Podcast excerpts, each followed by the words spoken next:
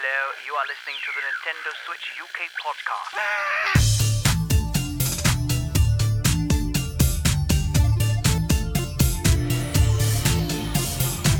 Hello and welcome to episode number 31 of the Nintendo Switch UK podcast. We were away last week, but we are back. Hello, I'm Mike. I'm Al. I'm Anton, and it's great to be back. We had so much news. How come? We well, this is the thing. I went away and then everything happened. We had Gamescom, we had uh, Indie uh, Direct, and then we had about a million announcements. It's been probably the busiest two weeks of Switch news, and we weren't here for it. But that's the way. The cookie well, crumbles. we weren't here, but you were the one that still let me know about it from Spain. That's true. I was still, I was still looking up uh, a fair bit while I was away.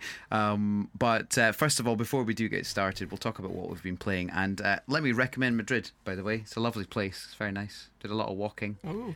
Played a little bit of Switch. Do you want to know what I was playing? Because remember, do you remember before I left in the last episode, I was talking about what, uh, what I was going to play, and I think I said the one that you downloaded, the the, uh, 911 911 responder, yeah. yeah, I didn't play that. But what I did play, what I did play was Beat Cop. Um, oh, very nice. where you play a policeman uh, on the beat, and it's very funny and uh, it's great. It's a really fun game. You can play it in short bursts because you can play a day and then put it down. So that was cool. And then, funnily enough, despite having about three or four games, in fact, I'm going to check on my Switch now uh, because I want to make sure that I get the. There you can hear it clicking there. Um, so on on my games, the other ones I was going to play, I was going to play Oxenfree. Um, and I was going to play Beat Cop, and I was going to try and get those kind of done. And in the end, I played about five hours of Steins Gate. Oh, wow. so, uh, and I love it. It's great. It's a it's a visual novel, but it's got a lot of animation in it. Um, because the uh, the elite version on the Switch does. It's a classic. Everybody sort of says it's one of the best. The, the storyline's great, and the funny thing is, they say that the first six hours are the slowest, and after that, it's when it sort of kicks off. And I've really loved the first five and or six hours, so I'm really excited about the rest of it. So yeah, recommend it. Very nice, very nice. I'm not a, like a visual nov- novel connoisseur. I don't play visual novels that often, so I'm I'm intrigued as to where it'll go next. And uh, while I was away, believe this or not, Anton, I actually bought a Switch game. Oh, really? What did you pick up? So I went into game in uh, in Madrid, and Did why did you go into a game in Madrid? because I, there's something exciting about seeing what they have uh, compared to what we have, and I bought a physical copy of The Longest Five Minutes. Oh, what's what? What does all that entail? I haven't heard of that game. It's an RPG that goes backwards. So it starts at the final boss, and the protagonist doesn't know why because he's lost all his memories. And then there's flashbacks to that throughout the whole game. It's very well reviewed, um, and it's kind of done in this sort of 16-bit style. But it's a it's a really it's a solid eight out of ten type review game. And uh, I'd had my eye on it when it first came out. Physical copies are quite hard to come by in the UK. You're looking at about 25, 30 quid um, to get one off of eBay or, or the likes. And I picked it up for 16 euros. So at the moment, that's 17 pounds or whatever because of the terrible exchange rate. But, you know, had it been 10 years ago, that'd have been eight quid. But still a really good deal uh, at 16 pounds. And uh, I bought the physical of that. And it, the, the box is Spanish because it's a Spanish retail. I was just Naturally. hoping that it wasn't, you know, completely in Spanish. But no, no, it's, it's, it's in English. So um, I'm really chuffed with that. And then uh, so, so so all that plus then I downloaded the Dragon Quest demo which we'll come to a little bit later on so that's what I've been playing and uh, very excited about getting through Steins Gate Alistair have you been playing anything this I week have been playing, but not really anything particularly new. I've been playing a lot of Mario Kart recently. yes Because well, Mario Mario, Kart. Kart, yeah. Uh, and I've also been I've been playing Let, Pokemon Let's Go Eevee. that's all right you don't, you don't have to it's feel actually ashamed it's really good. It's been it's been tickling my Pokemon. Um, uh, well, I don't know what you tickle a Pokemon bit, but it's been doing that. Uh, it's been it's been pretty good. Was- tickling, tickling your Everys yes, I was loaned it by somebody, so I thought I really should play this and give it back to them, and I'm thoroughly enjoying it. I've only played it maybe I don't know an hour, two hours tops. I'm not very far in. Okay. but it's it's nostalgic and nice, and I'm, I'm enjoying it a lot. And I'm not oh, missing Exciting. battling the Pokemon to catch them. I don't care. I just throw a ball, I catch it, I don't catch it, So and then you no go back. You no battle battle. trainers. You battle trainers. You don't battle wild Pokemon. okay maybe it's a good is it a good starter Pokemon game It does seem to be a good starter Pokemon. It moves faster because you're not constantly bogged down in battles with wild Pokemon. because that's what puts me Mm. off a lot of RPGs, and, and I know that's the opposite of why people play RPGs, Anton. But a lot of the time, I get a bit fed up when I'm constantly in battle because I love the story elements of RPGs and the discovery and all that side of it, and I don't mind the battling, but sometimes it's a bit much. It's a bit of a grind. It's hey, there we are, there we are. He said it. Yeah, Um, I, I about find that interesting. Uh, now that you've kind of gave that one a go, do you see yourself maybe giving Shield or Sword or Shield a go? I, I was always planning on it, and I'm trying to convince my other half that she needs to go and buy a Switch and buy the other half of it, so that we can have both and we can trade Pokemon and do all the good stuff. What about you, Anton? What have you been playing this week? Oh, um, I've, I've been downloading more demos than playing this week. I've downloaded the Dragon Quest one. There's a Yeah. new Monster Hunter demo, and not Monster Hunter, uh, Monster Monster Boy. But I haven't actually had a chance to jump on. oh, is uh, the Monster Boy demo avail- available? Is it? Yeah, it's um the cursed something. But um, I've been meaning to give it a go because I love the Mega Drive games for that. So that should be Yeah. tons of fun. But So did I. Yeah. need need to dive in more. Haven't been playing enough. Well, we're going to talk about Dragon Quest in just a moment. Just a reminder, though, before we jump in, that we are on Twitter, we are on Facebook. It's NSUK Podcast on Twitter. We've actually had a couple of uh, messages because I put out a, a tweet the other day to say that we were going to be recording the, the first podcast in a couple of weeks because obviously we were away last week. And I asked the question: Was there anything that you wanted to or wanted us to talk about? So let me uh, just tell you because we did have a reply. We had a couple of likes on that. We, uh, one was just yes, that was from Mick. I think he was just happy that we're doing the podcast again.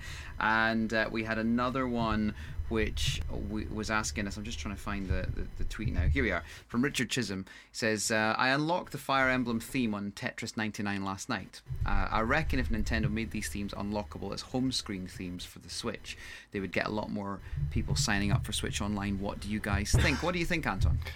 Yeah, I, I think everybody loves customization. You know, the more options we had to do that, like it's kind of you just see every switch. It's like, oh, do you have the black screen or the the white Yeah. one? and it's uh, it would be great to customize it. Even if you just had colors, would be nice. Like, because I know. Like Xbox and I think PS4 for the longest time just had colors, then added the, the background in slightly later. So I would totally be on board for that. How about yourself, Alistair? Oh, you guys are big children. Just get over it. It's grey, it's it's black and white. It's good.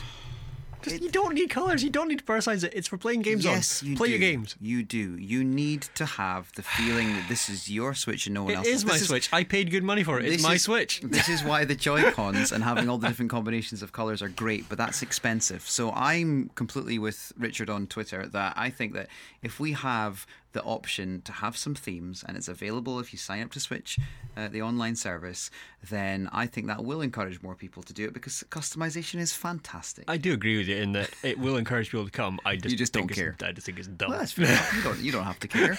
Me, Anton, and I definitely do care.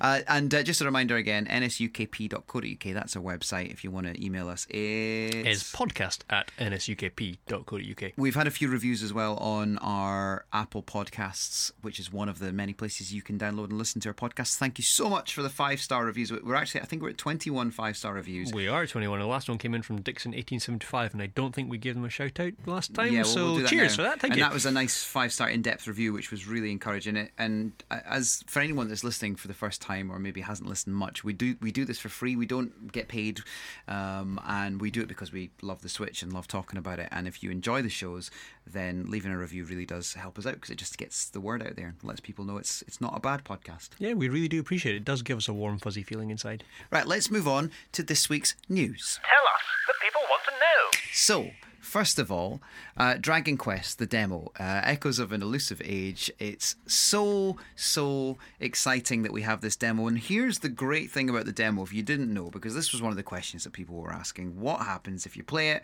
and then you want to go and buy the retail version? Uh, do you get to continue? Well, you do, but not just that, it's a 10 hour demo. Oh, really? Wow, that's incredible. 10 hours. Well, yeah, as far as I know, go and, go and Google that. Make sure I've not just said it's 10 hours and it's not. Um, but no, uh, what's great about it is that you start at the beginning. So I've played about two and a half, well, maybe just two hours of it, and you start at the beginning of the demo. James, who's on the podcast sometimes, Yep. uh, he's about three or four hours in now to the demo. And it's the full game, but just for the first 10 hours or so, because it's, it's a huge game, obviously. So when you jump in, Anton, that you've got that, that's one of the games that you've got downloading, you're hmm. going to be able to actually put in, you know, probably more time than I can play in a week on the Switch. Yeah, because that's the thing with RPGs. Even if you like play forty-five minutes, it's still like you're on like the fifteenth tutorial and you still have no idea. But with that, I would just love to meet the person that's put in that full ten hours and it's just like, yeah, I'm good. Not for me. it's a lot of hours, isn't it, if you didn't like it? Well, Yeah, you're not like- gonna you're not gonna put in ten hours, are you? Really? If you're not enjoying it, you're not gonna do ten hours and go. I'm not gonna buy it. Um, I think I'm my- guessing it's gonna leave on a on a cliffhanger. It's gonna make you go. I've oh, got to probably, buy this game. probably. I mean, my instinct, my initial thoughts on it are that it's it's great. I mean, it's exactly what I expected. It's it's a slightly it controls slightly differently to what I expected. It's a bit more um, floaty feeling than I expect. It's not as weighty. It's uh, you'll see what I mean when you play it, but. Um, the battles, the battles seem good. They're a little bit easy at the moment, but I would expect that with an hour into an, a huge RPG. And thank goodness they are, because I'm terrible when it comes to tactics. So that's that's a good thing. Um, it doesn't seem overly complicated for an RPG, which I think Okay. is is good. But again, I'm an hour and a half in, so I might not say that after the tenth hour because I am not the best. Uh, Anton, have you had any Dragon Quest experience? I haven't had any Dragon Quest experiences, but I'm really excited to give this a go because I know from personal experience, all of the RPGs I've really gotten into have been thanks to demos like Lunar Silver Star Story on the PSP. It's I feel like demos really do work for RPGs because there's so many. Like it's not purely gameplay focused. You can't just watch the trailer and be like, "Yeah, that's great." It's like so many different mechanics that build up the game incrementally, whether it be battles, trading, like conversations and it's how they all come together so having like a big meaty demo like this seems like a really good way to go Yeah, I think they've they've done this really well. They've been clever about it. By the way, it's absolutely gorgeous. the The art is fantastic. It looks brilliant on the Switch. Really happy with that. Um, so yeah, I think it's exactly the way they need to go. If you want to get people in, give them some hours free on the game and let them play it. And if they like it, they're going to buy it. So if you're somebody like me who hasn't played an RPG in I'm going to say 10, 15 years, a proper RPG, Mm-hmm. is it a good way to get into it? If it starts pretty simple and maybe builds up and gets complicated, because that's what puts me off. If you go into something like a Final Fantasy game, Yeah. the franchise has been going so long, they just assume everybody knows how to play the games, and they I keep adding so much that it's too daunting to try and go. I'm going to go into this. It's too no, much. I, I get the impression because I'm not a huge RPG player either, but I get the impression from what I've played that if you play this and don't take a year break, which is what I often do with games, um, you'll probably be fine regardless of what your experience previously is because it doesn't feel like I don't need, feel like I need to know the background in the first hour and a half. I know enough. I know what the story is. You know, I've got the story. I like the characters. The English voice acting is brilliant because because they all have this kind of like slightly um, uh, sort of countryish kind of accent of like, oh, our nanny, you know, that kind of thing, you know, and I can't do that very well. But the, the point being that it, it doesn't quite fit the, the, you know, so it's great. It's I love that, and and it's quite well voice acted. It reminds me a bit of. Um, I'm waiting for you to say Last of the Xenoblade. Summer Wine. No, Xenoblade Chronicles 2, I was going to say, uh, but better. I think it's better, better voice acted than that. Um, but you can have it with Japanese um, voices if you want, and just have the subtitles, or just not have the subtitles and not have a clue what's going on if you want, I guess. um, but no, really good. So you're gonna you're gonna be in for hours of demo f- free fun, Anton. ah I'm, I'm almost like daunted. I'm like oh i was just expecting like a, a 30 minutes run and gun. This is like a this is a full game almost on its bones. 10 hours? I mean it's a re- it is a real big demo and i was surprised they're giving us so much but it makes absolute sense. Because if you play 10 hours you're probably going to want to continue.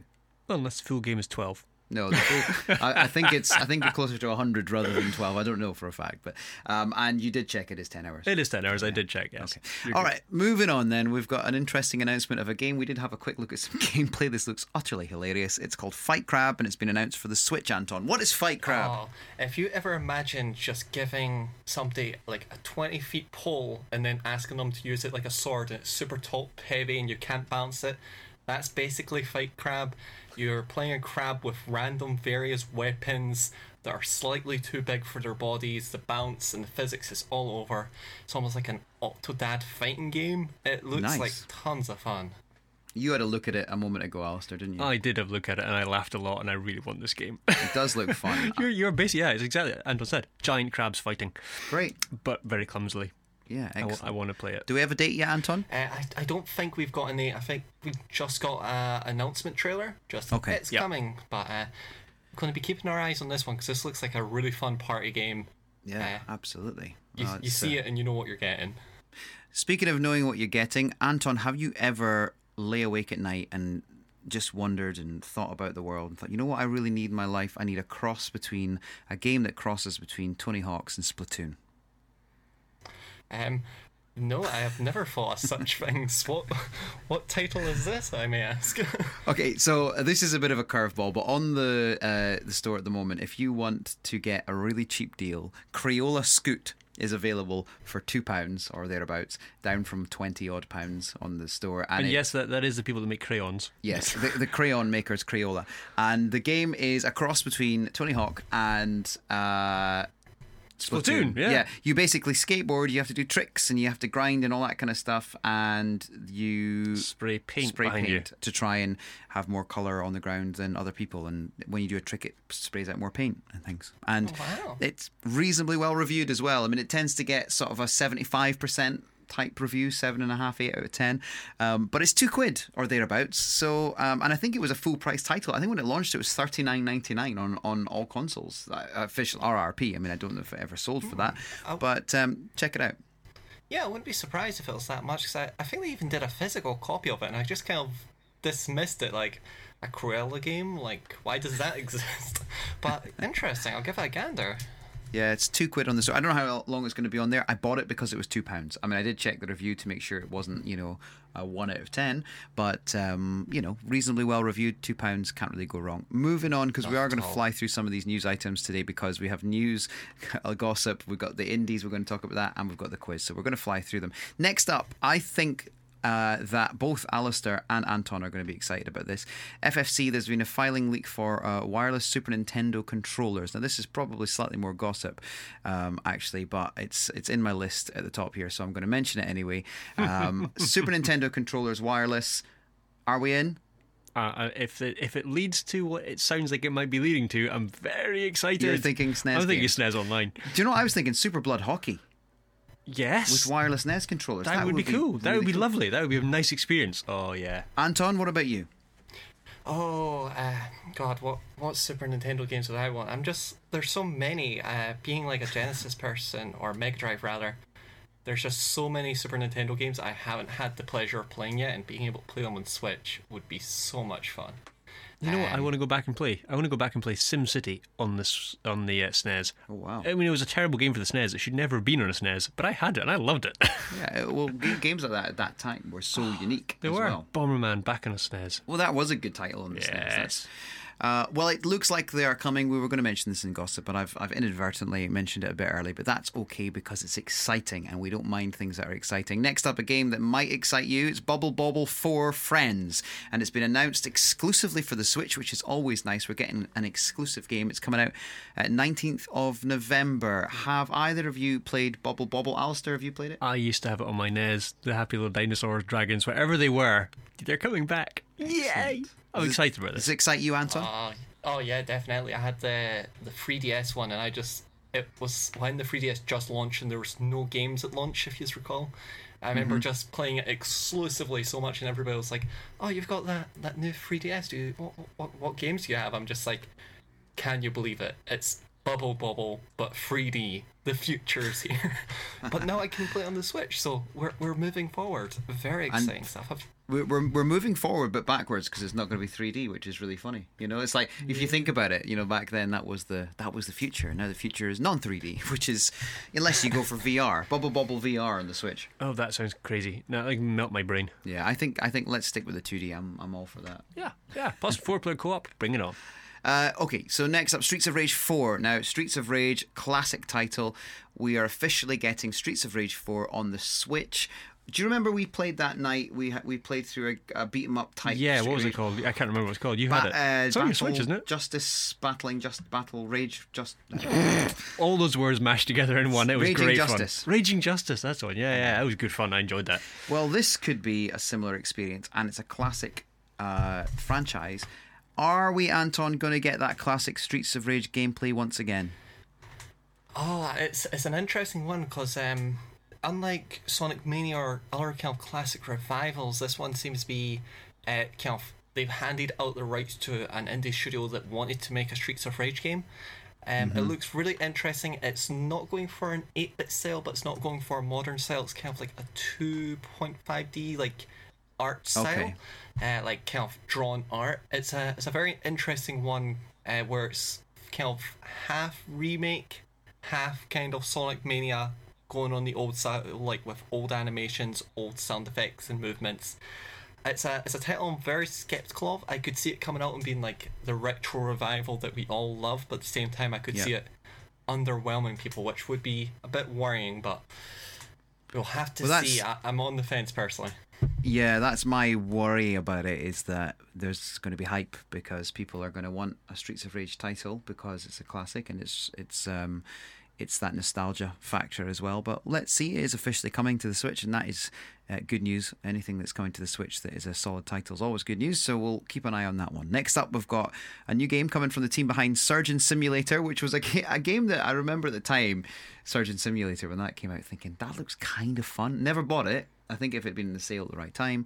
Uh, anyway, they've got a new game coming. It's called The Bradwell Conspiracy, which sounds completely different to Surgeon Simulator. It's a first person, narratively focused puzzle game. Uh, Anton, what do you think? Yeah, it looks tons of fun. Uh, well, not tons of fun, but just tons of interesting. So you're kind of basically in this company called Bradwell Electronic or Bradwell Electronics, I believe.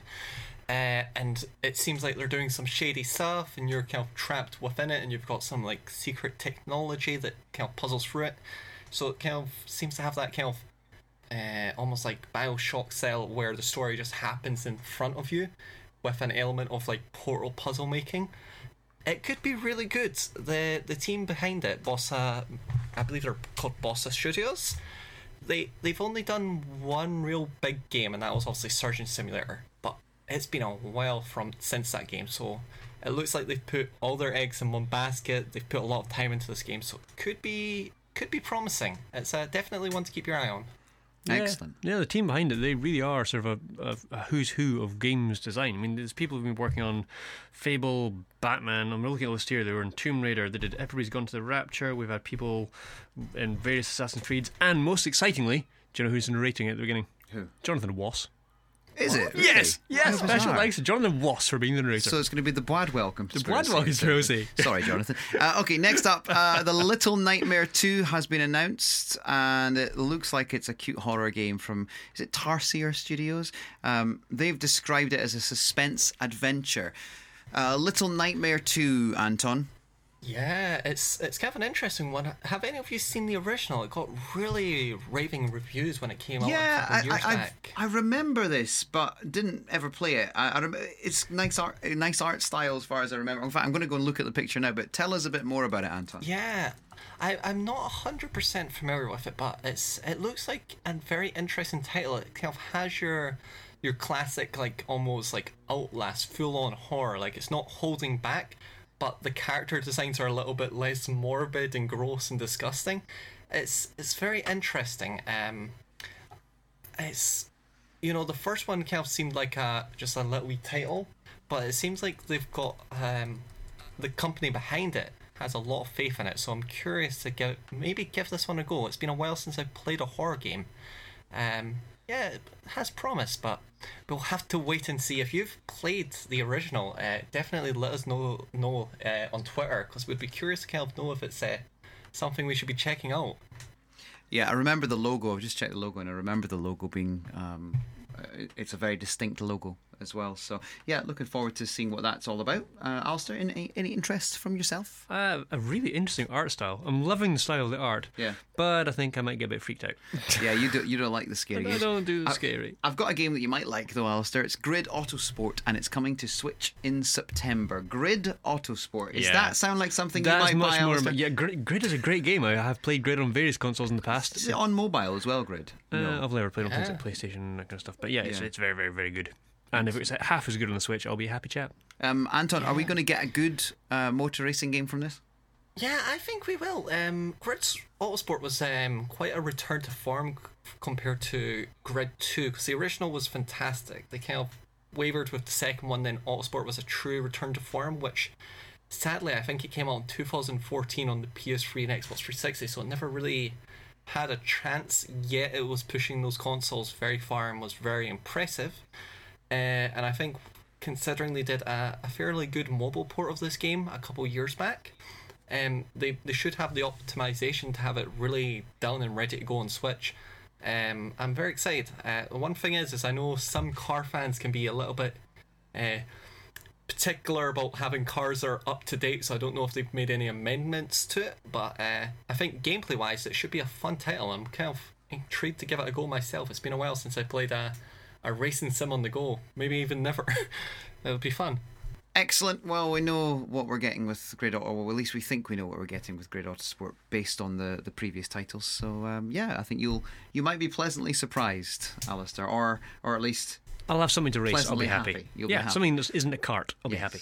Uh, next up, Mario and Sonic at the Olympics, uh, Tokyo 2020. This I love and might just push me into the realms of I might get this now. Uh, it's going to offer 10 classic 2D style events in a mode called Tokyo 1964. And that's because the Olympics were held, I think, in Tokyo 1964. But the 2D stuff, there's the. Um, there's if you've seen it, seen it on the, the video. Have you seen the videos? I've it? seen the video. Yeah. I've seen the video. It looks very good fun. Yeah, it, it looks looks- like good old fashioned NES fun. Yes, I love old fashioned NES fun. Anton, are you? Does this swing yeah. it for you? It, it sounds dumb, but I think with the quality of the, the last couple, when I saw this, I was like, oh wow, they it looks like they care this time. I'm actually intrigued now. They've kind of Yeah. got my attention. They've put in like that extra five percent that's got me intrigued in the game, and now I'm like, okay, they they seem to want to be you know making something that the fans will love. It looks really fun. Yeah, I'm really happy they've done this. And I know that you'd mentioned before, we talked about this previously about previous titles in the series where the, you thought that they maybe hadn't put the effort in that they, it deserved.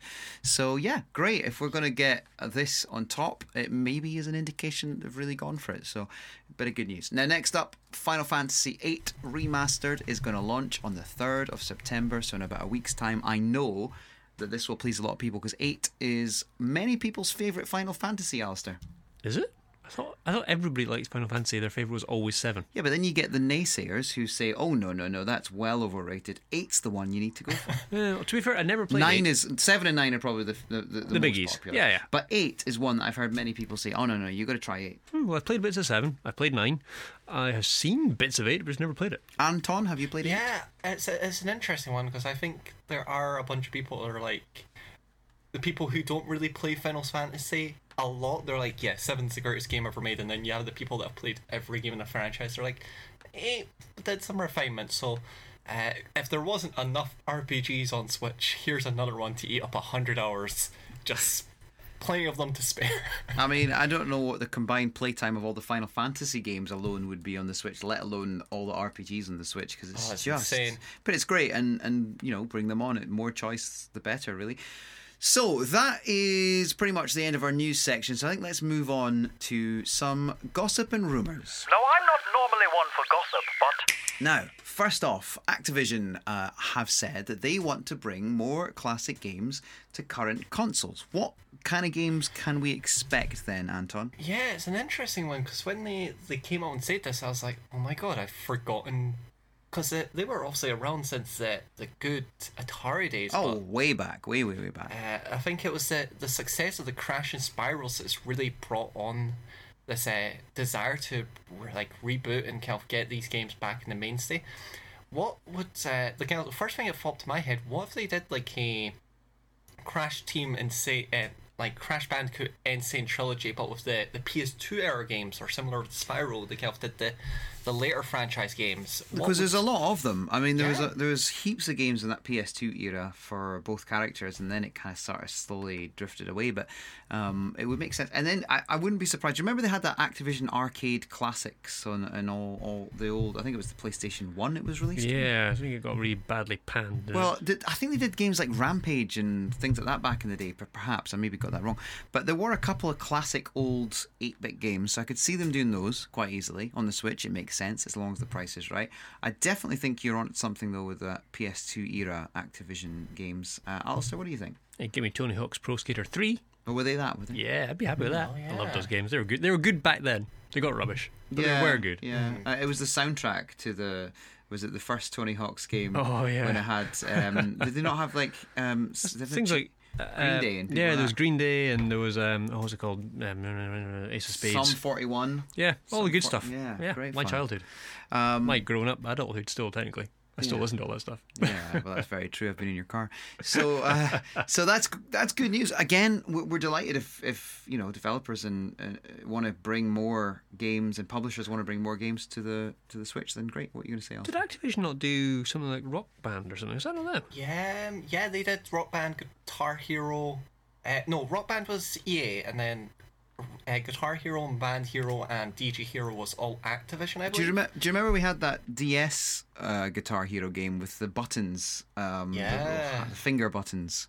Um, that wasn't a bad little title. I wonder. I, I do think that we are in a bit of an era where everyone's forgotten about the joys of Rock Band and Guitar Hero and playing as a band and having you know those nights. And I wonder if the Switch is the console that could revive it. Well, I mean, it's all about sitting around your living room Yeah. playing it local stuff, and those Switch games were perfect for that. Labo could be right involved in that, you know, That because was a good shout. yeah, because you know that you could that would be such a seller for me. Anton, what do you think? Oh, as soon as you brought in Labo, I'm just like, oh my god, we need a Wii Music 2.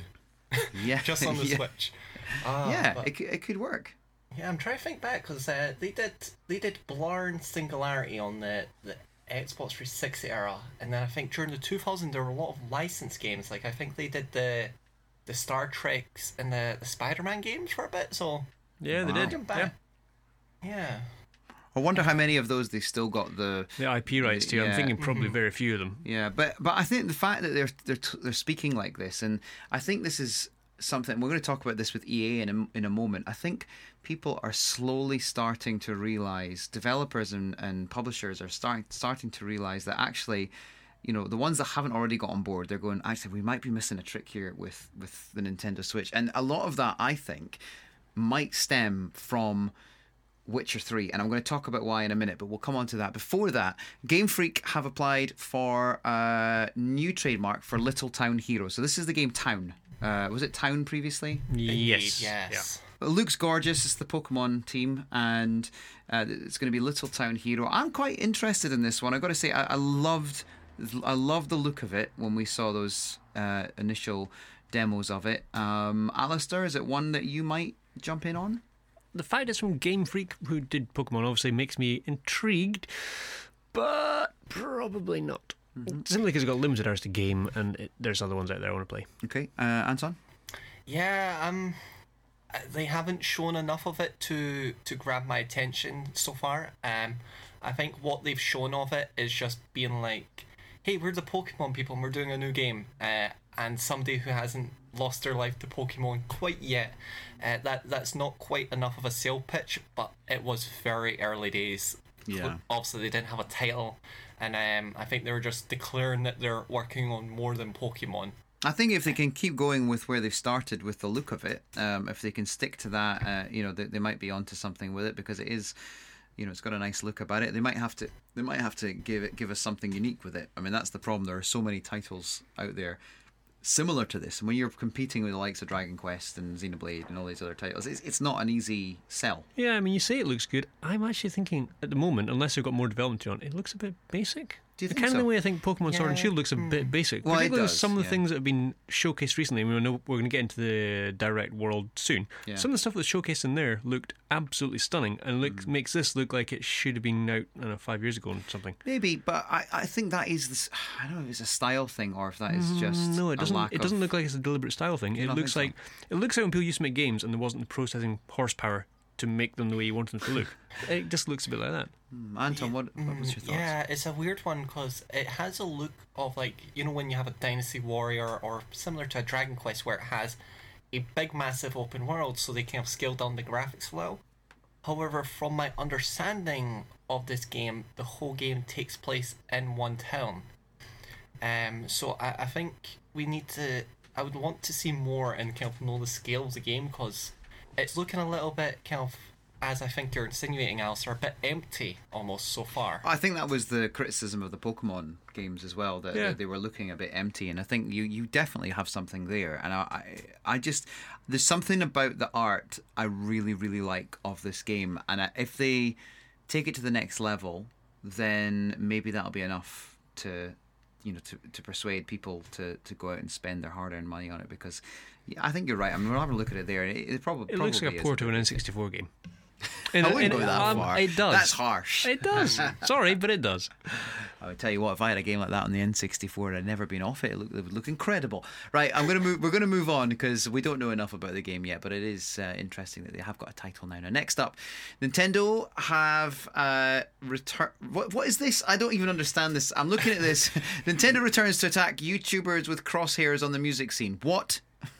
Yeah, so remember when uh, Nintendo were really keen on just copywriting YouTubers? Uh huh.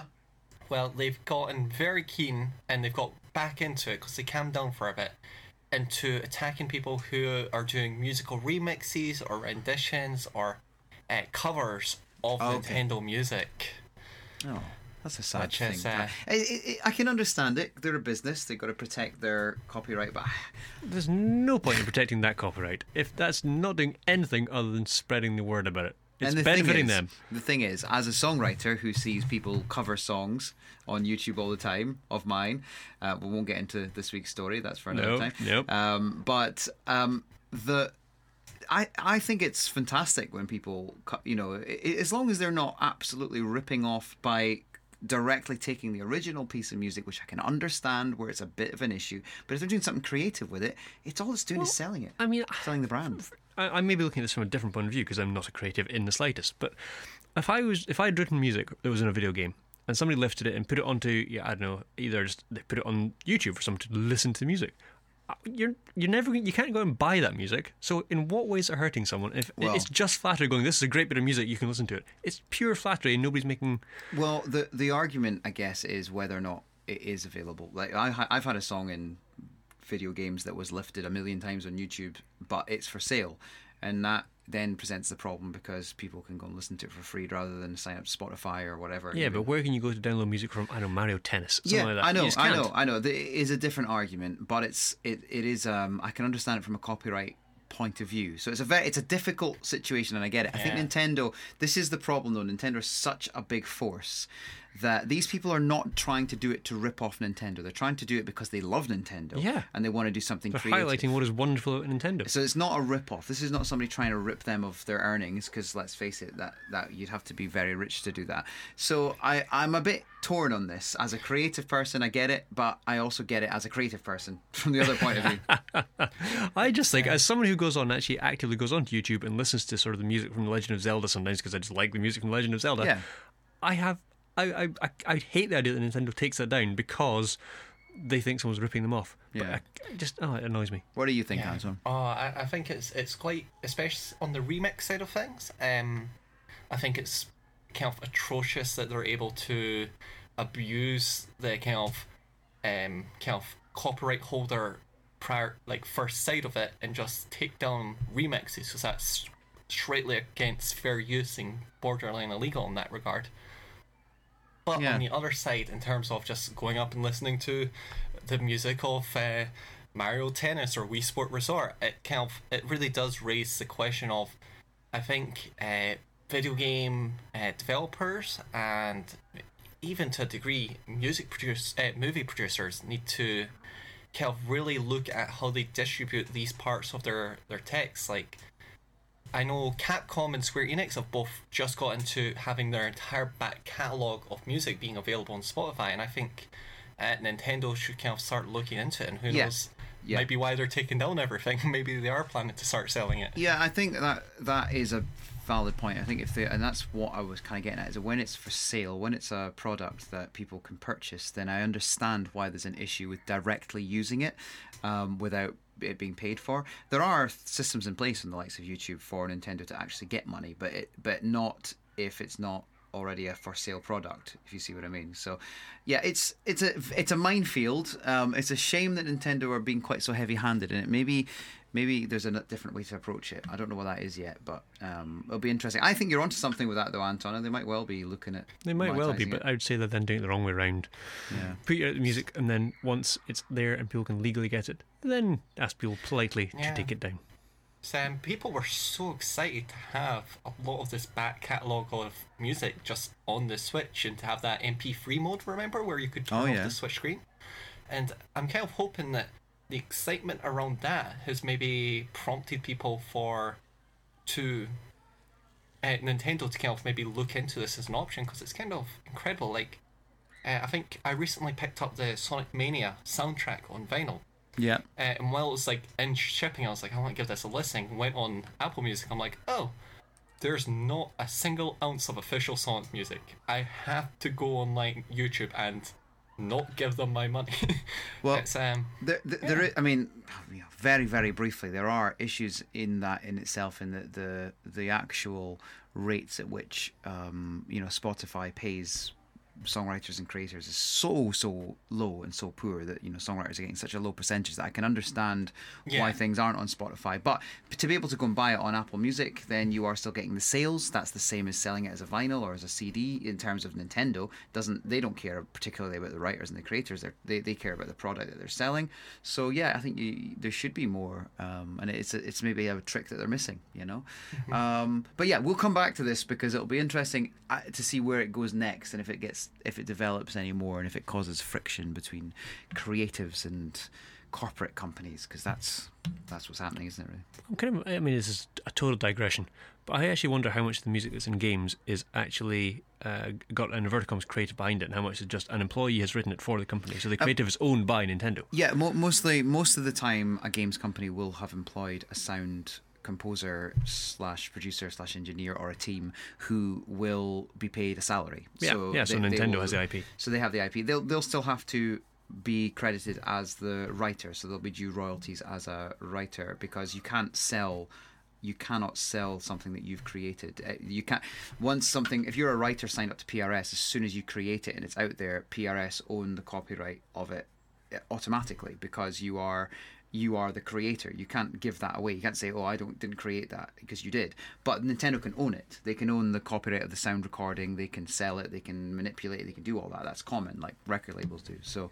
Um, So whoever wrote the Zelda theme still gets credits from. Uh, I don't know about the one, royalties. I don't know about the royalty situation, but he will still always be credited as the writer. It won't be like by Nintendo. It'll be by whoever it was that wrote it. Well, I never. I've learned mm. something new today. because Interesting. that that's a creative thing you know it's that is his creative work it's like an mm. artist you can't say here's here's a picasso painting but actually now it's the art gallery it's the royal you know whatever art gallery of whatever that's that created this it's always picasso's creation you hmm. know Good analogy. I like it. Yeah, that's the best I can come up with. All right. Right. Uh, okay, moving on. Uh, so, uh, EA. Well, here we are. So EA have spoken more.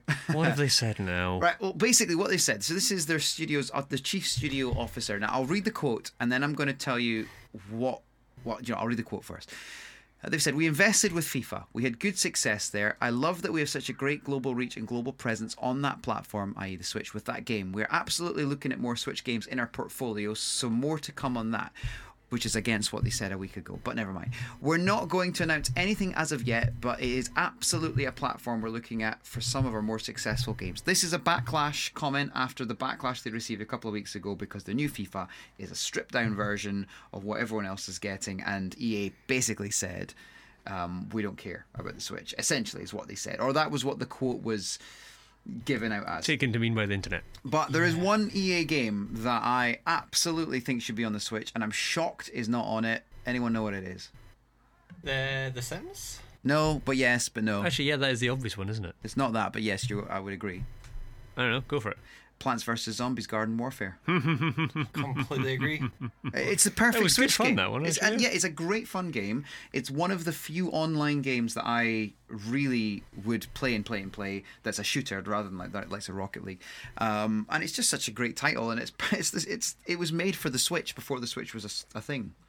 Yeah, it's like almost like a spl- like anybody who played Splatoon, I feel like would totally enjoy uh, Plants vs Zombies: Garden Warfare. Yeah. Um, I'm just like having a wee skim through the now of just uh, the EA back catalog, and there's so many games in here that would just make a, such a good port. Even like, Was look at the success of Fortnite on the Switch. Well, the fact it's got things Legends. Dead Space was Dead Space EA. Indeed, yeah. Yeah, it's it was a great title, and again, that's another one that they could. Am I right? I think EA have got the uh, IP for uh, Command and Conquer. I think that they was do, with yeah. them. And actually, that on a touchscreen would work quite well. Yeah, I mean, Because it- hmm. I I think think they're doing that with the the sequel, aren't they? Uh, it's full mobile, so They could win back some people there by porting it to the Switch, maybe. I think that they had to say something because it was it was getting to the point of negativity with EA and the Switch that people were really turning against them. And what they don't want is those people who own a Switch and a PS4 to go, well, I'm not buying uh, any EA products because I don't like the way that they're they're dealing with this. One of the things I think. Sorry, on you go, Alistair. I was going to. Well, I was going to say what they've not said anything there specifically, and I wouldn't expect them to, but they've not said anything specifically saying we're going to bring the game as it is on the other consoles to the Switch. They're not going to say they're not going to do a pared back versions of all their games. no. But I, I would have expected them to necessarily say that outright in that little statement. but One of the things I think that's happened in the last couple of weeks that might have prompted this is the success of how good The Witcher 3 has been received um, from its early plays that people have had a, now had a chance to actually play it. And there was a lot of concern, Anton, about The Witcher and how it was going to perform on the Switch, and it was too big a game. And and it, tur- it turns out that it's performing brilliantly. Yeah, I think sim and as well as that, I think now that we're getting Outer World coming, we've got uh, Doom Eternal right around the corner, looking exceptional. I think the rest of the industry's starting to get like they can't just keep on using the excuse of it can't run because Yes. we have these big games doing it. It's um, it's just it's seeming clear that they're either too nervous to risk porting uh, to less powerful hardware, or uh, they just have a different vision of the platform. It's a it's a real it's a real shame. Um, a thing to note with EA is they do make their games ex- on their exclusive game engine. Um, Yeah. It's all running off the Frostbite engine, which is known to be quite heavy.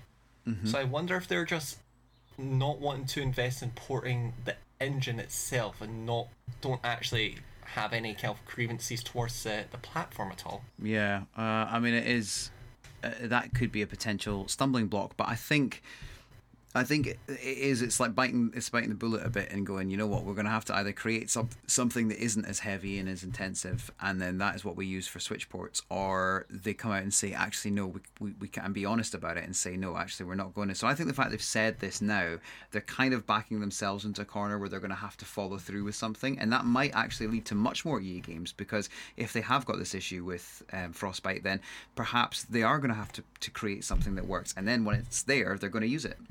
Yeah, I mean, it, it's very interesting. We'll see where they go with it.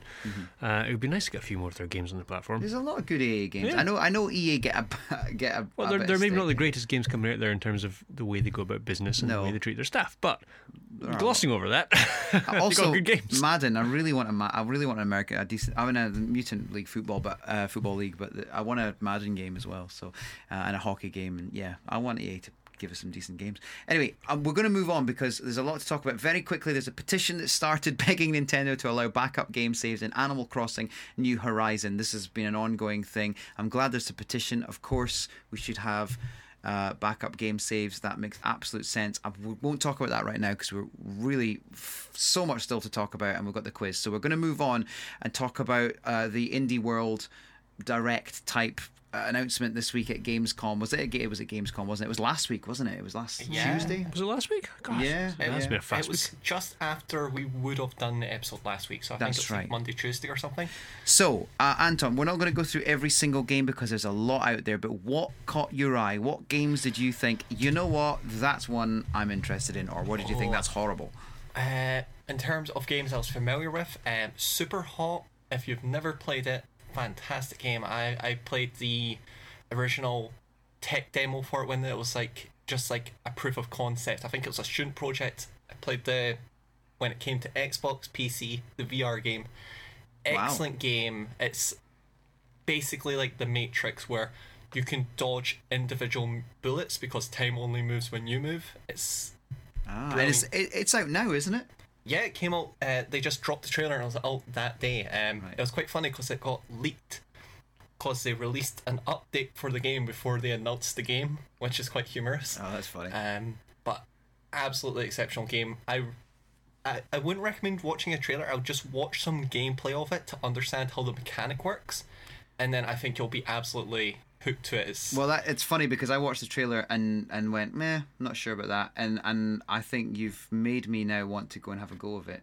It's Um, yeah, it's generally somebody will shoot you with a shotgun and you can dodge each of the individual shrapnels and like throw a gun at somebody, grab their gun as they let go of it as it flies through the air. It's it's ridiculous. It's tons of fun. Uh, but in terms of new games, that Europa game looks very interesting.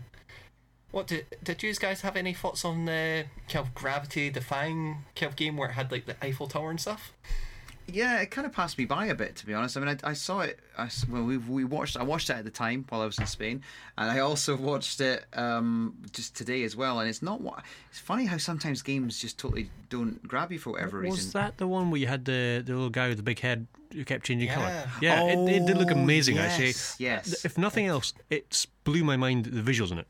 Mm-hmm. It just looked gorgeous. Yeah, I agree with that. But yeah, those are those are the, the two games. Um, definitely super hot, but I've I've bought it two times and completed it like four or five, so I, I can't justify it again. But if I had only bought it once, I would have bought it again. Okay. So, Okay. Good. Good choice as well because you're right. That you're now. Now I remember exactly the Europa one that you were talking about. It did look insanely good graphic wise. Alistair, what were what were your thoughts? Well, I had three, but since we've covered Europa already, I'm going to drop that one. Mm-hmm. Um, really liked the look of Eastward. Eastward uh, was the, uh, the yeah. RPG thing coming out. Looks like mm, late Earthbound. 2020. Yeah, yeah, it looked very interesting. I'm intrigued by that. But the one I'm more interested in was the Touryst. That was Hmm. the the little kind of um, blocky uh, Minecraft type style thing. It looked kind of cute, kind of interesting. I like the style of it. The fact the fact you walk around town, walk into an arcade and play games. That just made me made me quite happy. Yeah. Cool. Um, well, there's a couple on my list as well. One that I wasn't on my list, but now I've realised that Panic Button are porting it. Um, Torchlight 2 looks interesting, the dungeon crawler, just because Panic Button are involved. And I think as soon as I see Panic Button involved, I know it's going to be a quality port. So that's one to, to check out. Uh, Hotline Miami collection. I love the GTA top down era. I love Chinatown Wars. I just showed Alistair some Chinatown Wars gameplay footage for the first time. I think you'd never really I had never. Yeah, I mean, I was aware the game existed. I didn't even know it was top down. and the fact that it was on the DS Yeah, as well. it was which is- impressive. Very impressive. uh, and it's a great, it's a great title. Um, I haven't played the Hotline Miami games, the the two of them, but I love the fact the collection's there. A little bit on the pricey side for me at the moment. I think I, I forget what the price was. I looked at it and went, "Oh, I'll wait. I'll maybe wait for a sale if that ever happens." Um, but that was probably that, and then the other one was probably Eastward. I thought that looked good. Um, Well, I'm glad I've, I've now watched the, that. Uh, I'm going to call it direct. I've watched it twice and I'm pleased. Because Yeah. the first time round, I came away from it going, yeah, wasn't anything there. and that, I think a was lot of people have said that. Yeah, but on rewatching, yeah. I, I, I took a lot more away out of it, thinking, actually, yes, I really want to go and play them. And I mm-hmm. mean, there were a few others in there that were they've piqued my interest. Freedom Finger, that was the. Oh, kind of yeah. The, the, it was the game didn't look fun. I know that's not true. The game is not my kind of It game. looked comedic. It looked very, very comedic. I like the music. I like the comedy, and I just can't be bothered with a side-scrolling shooter. Um, mm. Yeah, but there was there were other ones in there which I remembered being thoroughly let down by during the first watch and the second watch again. Things like Skater XL, which I don't want, I don't want to be too negative on. It might be a lovely game, but I just watched it, thought that looks really I boring. think Crayola Scoot might just do the job for you there. Yeah, I'm going to stick with Um, Cruel Scoot. Good. O- plug, good Ori and Ori and the Blind Forest. We'll have to have a shout for the definitive edition of that because it's it's an ex- Xbox exclusive and making its way to the Switch, which we are now seeing more and more of. So that's great. Um, we kind of knew that was going to happen, but all confirmed um, as well. So yeah, I, I think it was a good mix in, in the end. It wasn't the best. It wasn't the most. Wow, I didn't expect that coming, but there were some decent titles in there.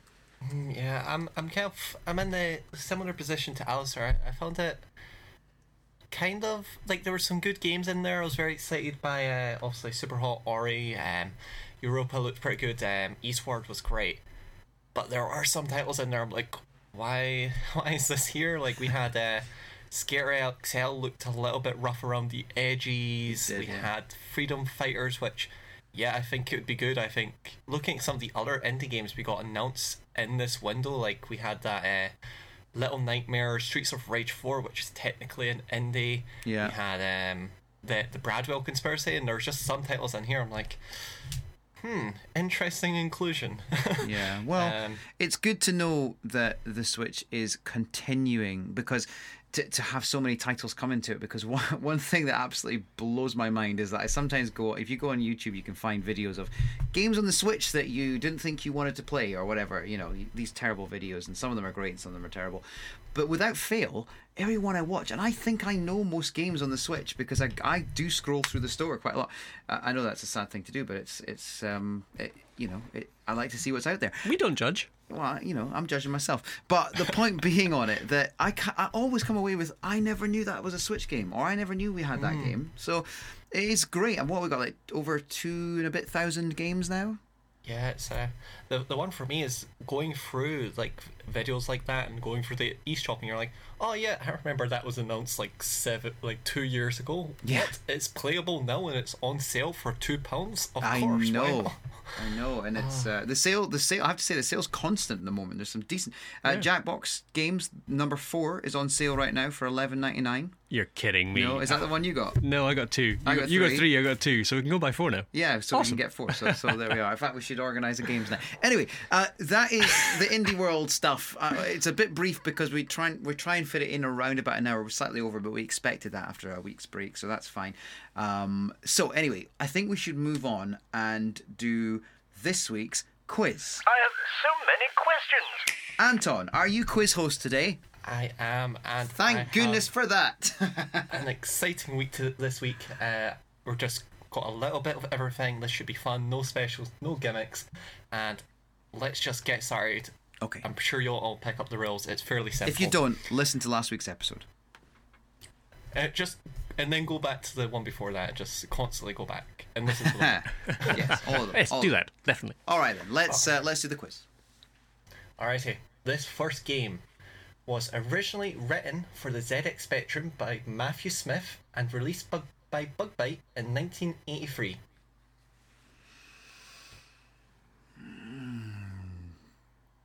Oh. My brain is struggling to remember that far back. I was Writ- one. Written, yes, I was like wr- written for the Spectrum, released in '83. Is it? Is it? Gauntlet. Sadly, no. Okay. The the game was ported to all of the kind of popular classic computers, your BBCs, your Amstrads, your Commodores, everything you can think of. It sees you in several, I believe, 24 different uh, caverns while your oxygen is running out. Um. I'm just going to stay quiet because I feel like I should.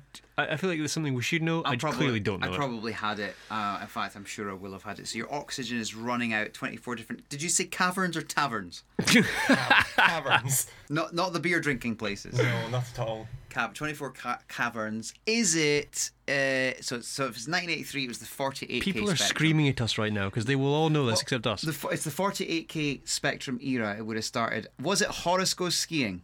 Sadly, no. you, It's a classic you play as a character known as Miner. Miner. Manic Willie. Miner. Manic Miner, correct. Yes. well done. Oh, goodness me. Um, the Horace goes skiing is a great title on the Spectrum. Um, by the way, just just thrown out there. But anyway, Manic Miner. Yeah, that makes sense. Manic Miner. Alrighty. The, for the second game, we jump ahead a decade, and to, with this game, you play as a character with disembodied limbs, and this game was released originally for the Atari Jaguar, but were later ported to the PlayStation 1, Sega Saturn, and MS DOS. oh, what's his name? ToeJam and Earl. Um, um, um, I um, who it is. um, Oh, um, no, I know exactly who it is. Rayman. Yes! Yes. It is a tie. I knew it was Rayman. I was sitting here going, oh, as soon as I said ToeJam and Earl, I was like, oh no, it's it's Rayman. I could see him in my head. I just couldn't. The name wouldn't come. I did Yeah, eventually. yeah. I never really played. Actually, I played Rayman more recently than I did the first time round. It was just one that I don't think I had it at the beginning with. I had it on the PlayStation 4. Still have it on the PlayStation 4 somewhere, but I Yeah, haven't great got the game on the Switch as well. It's, it's, it's one Yeah. that's recommended. So um, anyway, uh, one one. Yeah, they haven't. They've never done a bad Rayman game, except the ones that I'm not thinking about at this moment. Yes, Because I'm sure I'll be proven wrong if I say that. except the bad ones. Uh, alrighty. This game was also featured in the indie game The Movie, which I mentioned in a previous quiz. The game was developed by Polytron Corporation and developed by one developer at the beginning of indie games on the Xbox Live Arcade era. Um, Explosion Man. Sadly, not the answer. Nah, I have no idea. Something like Towerfall. This is a two, 2.5D kind of game where rather it's more 2D in its graphic style. However, you can move and contort the world in a three-dimensional manner. Um, is it? Uh, oh, oh, what's the name of that game? I don't know. I'm drawing a complete blank. Do you know when you've got a uh, you've got one in your head and you you, you Yeah, can't won't think. come. Yeah. Yeah, uh, it's that one, and I think if I'm right, you can actually. I'll, I'm gonna say what because I can't remember the title name. Did Portal? Sadly, no. Okay, well that that, that Because that was not really 2.5D, was it? no, but That was first person 3D ish. Yeah, I know, but I, I don't know. Carry on. Alrighty, so this Great game. game. Was released on Xbox 360, Windows, Linux, Mac OS X, PS3, PS4, PS Vita, and iOS. The interesting gimmick about the game is that you are a 2D person in a 3D world. And through this, you can move around the world in many ways other characters could not. The game was developed by Phil Fish and had a cancelled sequel as the developer swore off making games ever again due to public backlash. It's funny. I just can't get in my head what this is, and I know it's something that It's not even ringing a bell with me. I just don't know what it is. is it. Um. Oh. Oh. There's a title I can think of. Should we Um, just sit here and Google it together and both say the name together and have a tie? No. Uh, have you got any more clues for us, An- Anton? I know everyone else is going to know. do it. Do it I sounds just- like. The, the No, main don't do it. character is most commonly known and recognizable due to the red hat that he wears on his hat head. Uh, red hat on his head. Um, oh, I, I know everyone's screaming at us right now, but I just can't. I can't think what it is. I, i- is it um that? Is it? Oh, See, if this is a game I know, I'm going to shoot myself because I'm just going the basis that this is a blank in my knowledge and I don't know it. If I, do know it, I'm going to be really angry. I'm sure I know this. I'm not even. I'm definitely going to know this. Uh, this Go is on. so annoying. Put, Red us, put, put aside of our misery, Anton. Because Mike's going to Mike's going to sit here for the next ten minutes, rubbing his forehead, trying to figure out what it is, and this terrible podcast listening. The title of the game is Fez. Oh yeah. Oh, okay. Oh okay. yeah. Okay. I think. Oh god, I had that game. Did you? I'm sure I downloaded a demo. Or it was on PS I, Plus or I something never like that. I never had. I don't think I, I had PS Plus, but I don't think I ever played Fez. Although I do know of it, and I know the red mm. hat. Yes, it makes sense. All right. Okay. There, there we go. Well, I don't feel so bad. So that's a tie then. So it's one-one. I can give you a tiebreaker if you'd like. Yes, go on then. So how does this work? We just you just give us as many, and then first first person to shout it out. Eh, sure, why not? Cool. All right, go for it. Alrighty. This game is a sequel to a long running franchise created by Square Enix. The game was released on PS3, Xbox 360, and PC, and later got a definitive edition on Wii U. You play an ex SWAT member, Adam Jensen, uh, a security officer at Sarif Industries. You have many augmentations to your human body to make you slightly beyond human. It's a third person combat game with uh, the odd RPG element thrown in. The actual developer was Eidos, Eidos Montreal, and then the franchise later got a sequel on Xbox One and PS4. I'm running out of clues. I genuinely don't know. I don't know. There's a few things it, it could be, but I've ruled them all out in my head. Yeah, I was the based same. on certain descriptions. Like, I oh, was- it could be this, could be I that. was going through Yeah. uh, loads and loads, uh, and and there's a CERN type th- situation in Steins Gate right now, which are, which is all I can think of because as soon as you said that. Anyway, um, I don't know. I really can't think what it is, and it's going to really annoy me because this is a game I probably played. I the don't. original game in the franchise came out in 2000. Right. There was a sequel in 2003 by the title Invisible War, or subtitle rather, Invisible. and later a sequel in 2016 on PS4 and Xbox One. There was a couple spin-off games, including novels and comic books, art books, and soundtracks. Wow, so it's a big. This is huge. We're going to be. We're, we're going to be This is sitting slapping embarrassing. ourselves in the face when we find This out what is this is. aren't we? embarrassing, Al- Alistair. the Uh, augmented human bit. 2000. What what was the what console did it come out first in 2000? It came out originally on PS3 and Xbox 360, and later was ported to PC, and No. then had a quote-unquote director's cut on Wii U. Um, but but what was the what was the 2000 version? What did that come out on? Oh, the 2000 version. doo-doo-doo, came out on Windows and then later ported to the PlayStation 2. Right. Okay. Um, I just genuinely don't know. I don't. I don't think. Oh, you got something? No, no, I, I I, suddenly. wa- I actually want you to get this now. I don't care about No, losing. there was a j- game jumped in my head, but no, it doesn't really fit the description. I was thinking, um, oh, what you call it? Splin- I was thinking Splinter Cell, but it's not Splinter Cell because he wasn't really augmented. It was just augmented. I don't know. Um, do you know what? We're gonna have to give up. Yeah. We're gonna know. have to call this a draw. Yeah. What, what is it? Uh, It is Deus Ex Human Revolution. Oh, dope. okay. Yeah, I played a couple of Deus Ex games. I Yeah, should have. I haven't that. played it. So.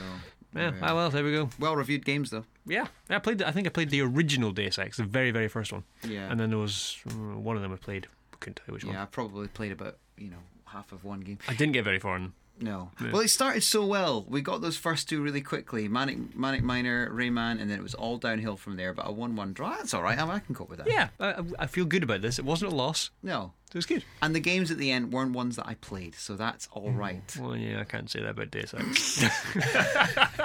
So that that is it. Well, for another week, we we're going to finish this one on a draw. It's been a busy. Week. So we are slightly longer this week than normal, but that's that's all right. It doesn't happen that often. So uh, we'll be, we'll be back next week as normal. And in the meantime, you can get us on Twitter. We are NSUK Podcast. We're at the website, which is nsukp.co.uk. yeah, we're on email, Indeed. which is podcast at nsukp.co.uk, and we would love for you to leave a very honest but hopefully five star review on iTunes or wherever else you happen to get your podcast from. Yes, yes. And Anton, uh, have you uh, have you got any other things that we need to add um, before we just no. um, Let's mix it up next week on the quiz. If you have any games that you would like to give our contestants, if you give me a direct message on Twitter, uh, and then we can throw it in. We can do a community version of the the quiz. Um, I'm Yeah. Anton Winters uh, underscore on Twitter, and we can see what kind of creative games you've got. Because I'm slowly running out of games. Well, We what we'll do- like a what- hundred of them. What we can do then is we can tweet that from our uh, Nintendo Switch podcast tw- uh, Twitter, and that way people will know where to tweet it. Because don't tweet it to the Nintendo Switch UK podcast, because I'll read it, and that will give you a slightly unfair advantage over me. and I'll be like, "How on earth did I get that after one second? I'm a genius." Uh, so that's it for this week. We'll tweet that though, and uh, until next week, have a fantastic week, and we will be back as normal next Sunday. Until then, goodbye. Cheerio. Au revoir.